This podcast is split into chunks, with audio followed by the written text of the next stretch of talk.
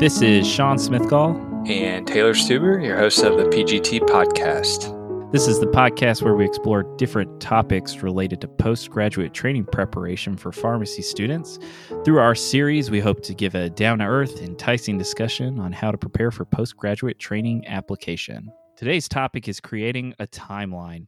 And so we're linking a slide set to this that has more details and actually like what goes into your timeline more specifically. But we're just going to have a discussion today about some of the most important factors when creating a timeline. So, Taylor, when does the application residency timeline start? Like when do you start thinking about your application? When do you start preparing that application? How early?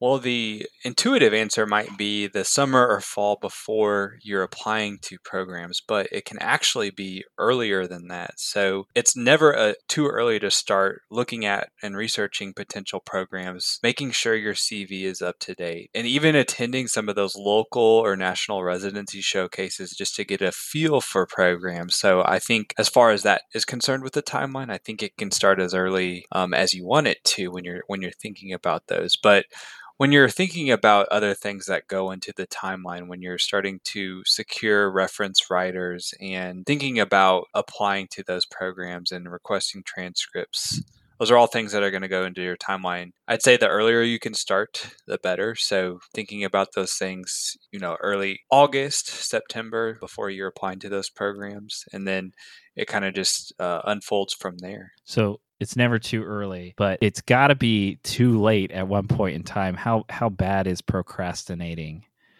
Well, I think procrastinating can be really detrimental to the process, especially for some of those time sensitive items. Let's take, for example, reference writers. So, reference writers are going to be very busy at that time of year. It's around the holidays. So, they're spending a lot of time traveling with their families. And so they're really uh, taking a, a, step outside of their normal obligations to write these references for you. So I think the earlier they know about writing those reference letters, the better. So we'll talk about this in another podcast episode. But if you can secure those reference writers early on, we're talking earlier than December, maybe early November, or even after rotations with those certain preceptors. I think if a if I were a reference writer and a student were to ask me or approach me or email me after mid year to write a reference for them, even if they were a good student on my rotation, just the fact that they waited till after mid year to approach me about that, I think would leave kind of a sour taste in my mouth. So I think with reference writers, it can be really important to try to secure those as early as possible. Yeah, it also doesn't bode well for someone who's about to get into a profession in which having good time management skills is one of the most key points, right? Absolutely. to wait to the last minute. That is a great way to, to put it doesn't set the uh, it doesn't set the table well. So what what else are we thinking about here? Procrastinating. So because this can't be done in a day, right? You couldn't sit there the day before these deadlines and even if you had the reference writers and do some of the stuff what are the, some of the other things that are like more so out of the candidate's control is in they can't just do it all themselves? Yeah i think one of the other things that you have to think about is part of the application with PhORCAS is requesting official transcripts from your university or college to be sent to PhORCAS and so obviously with time of year that this is a lot of universities and colleges can shut down over winter break. And so trying to re- put those requests for official transcripts in either late November, early December, as early as you can. The earlier the better with that. I know some students might get a little on edge about uh, not having their most up to date grades, but you can always have your university send them updated transcripts once those grades for the fall semester are finalized and updated. So I think transcripts is another thing that comes to mind that would be really important to make sure that you're ahead of the game on. Yeah, and I'll add that for the application deadlines for these programs, they're all different. I'd say the earliest I've ever seen a program is like end of December, like December 31st. Some of them will go as late as like first or second week of January, but it's usually good if you can just submit all your stuff at the same time, even if a program has a later deadline. That way you don't forget about it and miss that later on by submitting like the one program that's on the 31st, waiting a couple days to submit the one that's on the second. There's a lot going on in your head. It's easy for you to get them jumbled and accidentally be like, oh, I got the wrong dates. This was the program that was the deadline and this one wasn't. So being of application deadlines.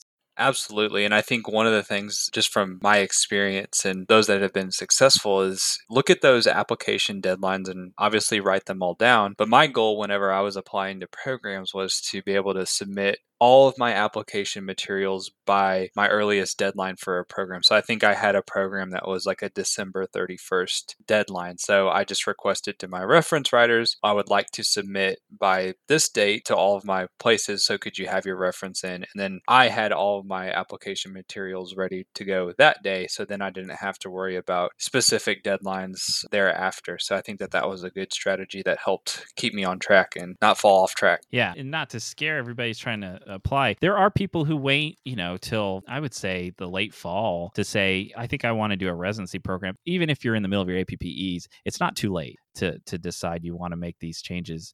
As soon as you know, figure out exactly what needs to go in your timeline. Absolutely. And I think one of the things that you'll always be doing, and, and one of the key parts of the application process is submitting your CV. And I think it's just in general, whether you go and go on and do a residency or you're going to be doing community, I think it's just good habit or good practice to keep an updated, polished CV and updating it, you know, on a monthly, bi monthly basis, whatever works best for you. I think just having that in general will definitely help keep you on track. If you do, if you are one of those people that decides later in the game if that's what you want to do. So, switching gears, what about f- finances? So, part of this timeline is obviously going to be worrying about the financial cost of some of these things. So, when should a student start to worry about finances? What costs should they account for? Yeah, that's a great question. And applying to these programs and interviewing at them is not going to be cheap. There are very few programs out there that will kind of help you with travel and aid in that way. So you can just kind of go in expecting to pay for your travel, your hotel stays, your airfare, all of that up front for every program that you would interview with. Now, it might be different if we're doing virtual interviews like our current state of affairs, but I wouldn't bank on that being the case with it being in January, February. You know, I'd prepare for both. Absolutely. And so thinking about that, I think that that's something that you have to think about even earlier on when you're thinking about how you're going to pay for these, whether you have to take out student loans. And that's something that you want to consider if you're taking out fall or spring student loans that are going to pay for this. That's going to be something that you have to be thinking about earlier on. You also want to be thinking about where you're going to be potentially interviewing at. Are you going to be applying to programs that are across the country, or are you just going to be local where you're going to be able to drive to that interview that day and then drive back home where you don't have to pay for a hotel room? So just figure out those costs and, and kind of think about the finances as far as interviewing. You also want to be thinking about obviously there's different costs associated with applying to programs and, and signing up for the match. Those are additional costs that you're going to have to consider depending on how many programs you're going to be applying to.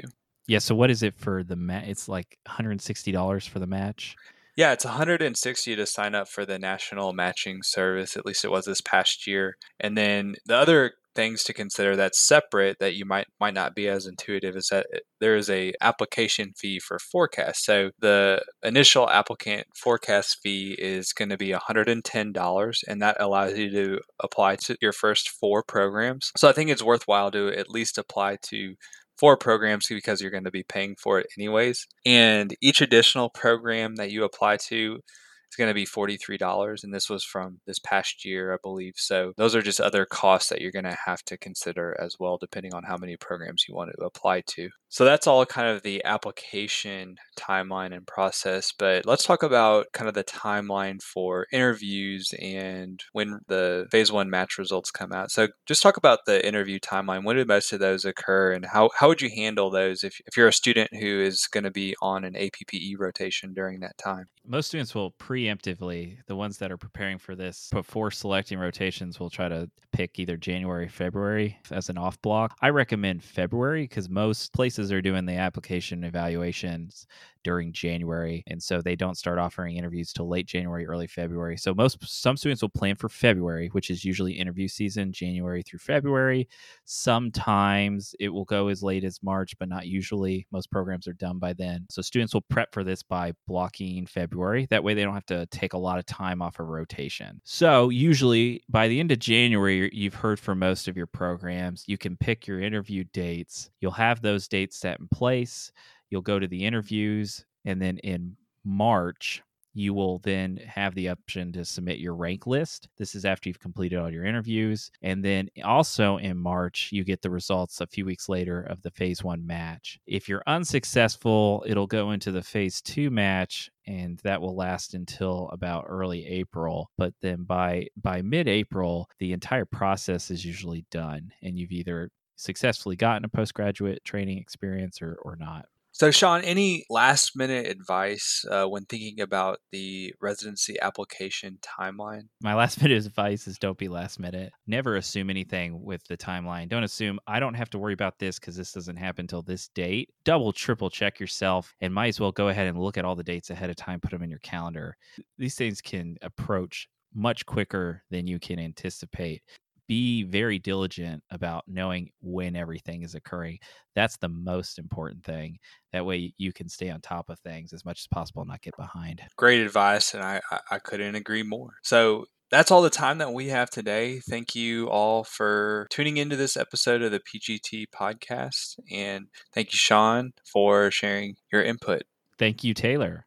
All right. Bye, everyone.